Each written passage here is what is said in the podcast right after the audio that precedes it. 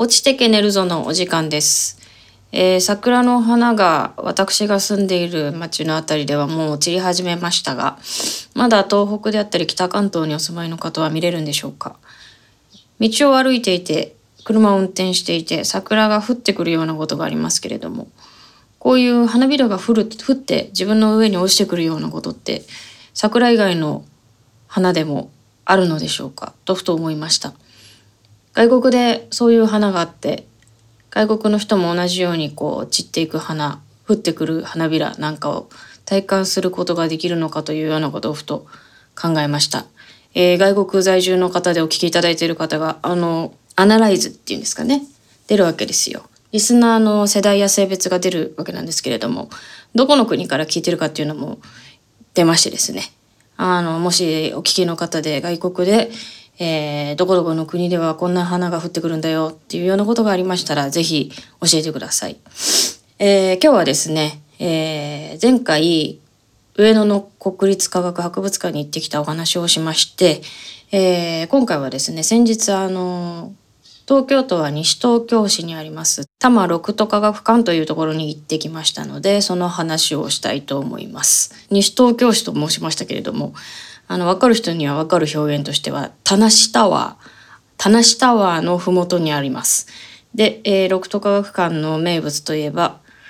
えープラネタリウムなんですけれどもプラネタリウムですね投影機が、えー最新なのかな世界で一番数多く星を映せる投影機のようです。日本には3台あってそのうちの1台があるとのことでした。で今日はですねプラネタリウムのこと以外をお話ししたいなと思います。科学館内はですね、えージャンル分けブースがジャンル分けされていますね。宇宙のブースであったり人体のブースであったりそれから恐竜だとか動物のブースあと自然のあの近辺のですね西東京ですとか東京都内の自然のブースですとかあとは何があったかな。そんな感じで分かれているんですね。あそうでした。大事なの忘れてました。あの宝石とか岩とか石とかそんなブースももちろんありました。でですねえっと結構最新の研究結果ですとか、えー調査結果みたいのが貼られて掲示されているわけなんですけれども全体的に見て説明がちょっと難しいと言いますか中学ぐらいの理科はきちんと理解してないとその最新のデータがどれくらい興味深くてどれくらいすごいものなのかというのを理解できないレベルでレベルだなと思いました。一方で展示物の数と遜色ないくらいですねあの体験コーナーなども多く設けられていました。えっと今日はその体験コーナーの話なんかが中心になるかなと思うんですけれどもあの宇宙のコーナーではですね月面を歩いているのを体験できる体感できるこうなんていうんですかねジャジャンピング椅子みたいなのが設置されていましてな空気圧かなんかでプーンとこうちょっとジャンプするとたくさん飛べるような、えーシステムの椅子なんですけれどもねあのー一番それがちょっと人気だったかなというふうに見えました。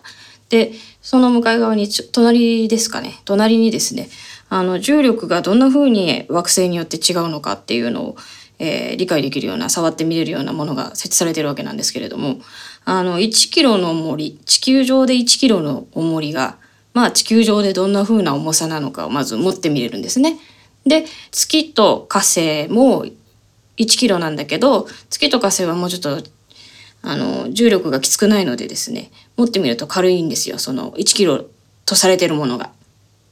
うん、で木星と太陽になると重くなるんですね。だから1キロって牛乳パックの重さですけれどもあの木星行くと他のなんか野菜とかも買っちゃったみたいな重さになって太陽に行くともう腰悪くするくらい牛乳パックも重くなる重力がかかっているということが分かります分かりました。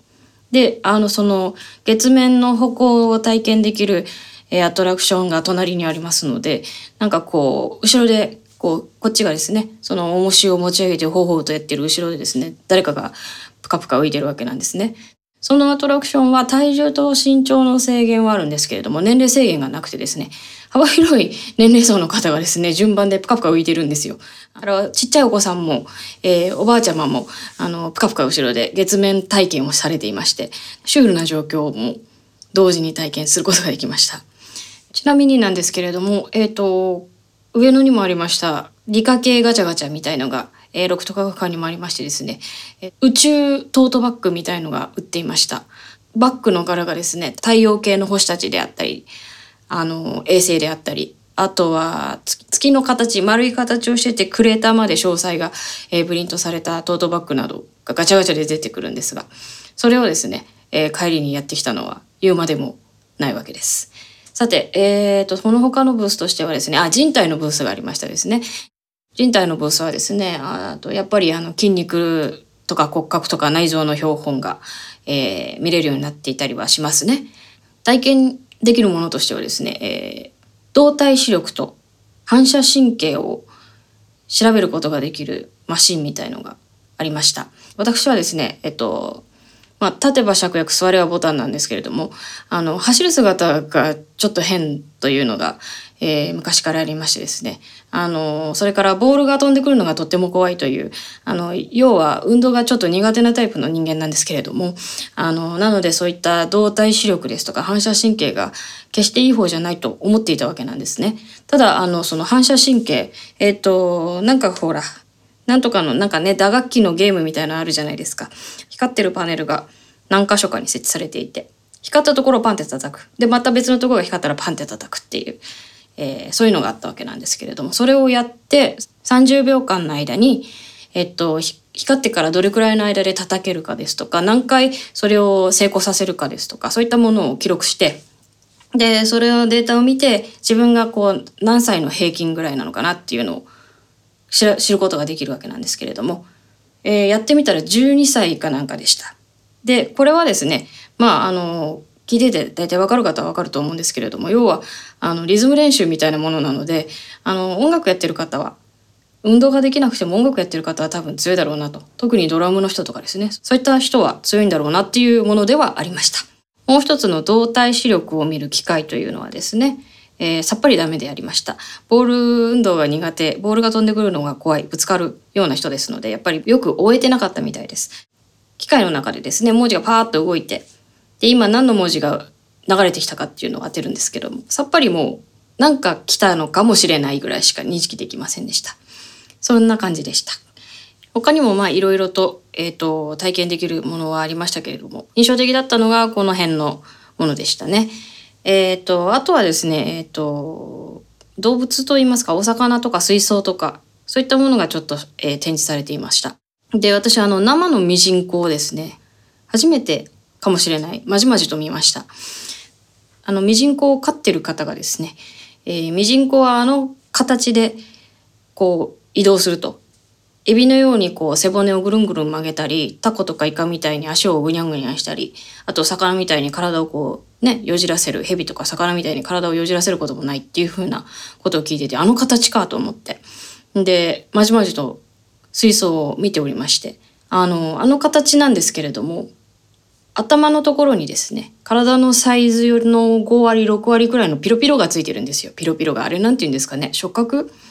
なんでしょうかピロピロがついてるわけです。で、ピロピロをピロピロさせて、あの、スイッチを移動していました。もうその、それはもうすごい速さでピロピロさせていました。前にあの、テレビで見た昆虫の番組でですね、人間が昆虫の、昆虫と同じ体格比で、で、羽を持ってみて、昆虫と同じぐらいの速度で1秒間に何回こう羽をバタバタさせてみると、飛べる計算になるみたいなのをテレビで見ましたけれども、あの、ミジンコでもですね、昆虫ではありませんが、ミジンコも人間だったら、どのくらいのピロピロがついていて、1秒間にどんな感じで動かしているのかっていうのが、ちょっと調べてほしいみたいなのを思いました。で、あのピロピロは何で動いているのか、あれは筋力なのか、なんか特殊ななんか電磁波みたいのを出しているのか、どっかから吸い上げてきた水をピューッとやって水圧で移動しているのかとか、ちょっとどうなってるのかが気になりました。多分説明とかもあったのかもしれないんですが、あの、説明などを読まずに、ミジンコのピロピロにすげーっと言いながら食いついていました。虫ですとかそういったのは大人と、え、子供で体の作りが違うものとかもたくさんありますよね。蝶々なんかは芋虫だったのが蝶々になるわけですからあの形になるわけじゃないですか。だからあの人間は赤ちゃんの形で生まれてきて大人になってそのままあの足の本数とかもね増えないで大人になるので、まあ、そういったのもこうどういう意図でみんな生まれてきたんだろうなとあのその前に恐竜のブースで進化の過程とかも見てたのでどういう意図でそういうふうに我々はこうなってんのかなとふと思ったりもしました。そんなわけでですね、今日は、えー、六等科学館に行ってきたよレポート第1弾をお送りしました。えー、次回は割とすぐの更新で、えー、プラネタリウムのお話をしたいと思います。えー、お聞きいただきありがとうございました。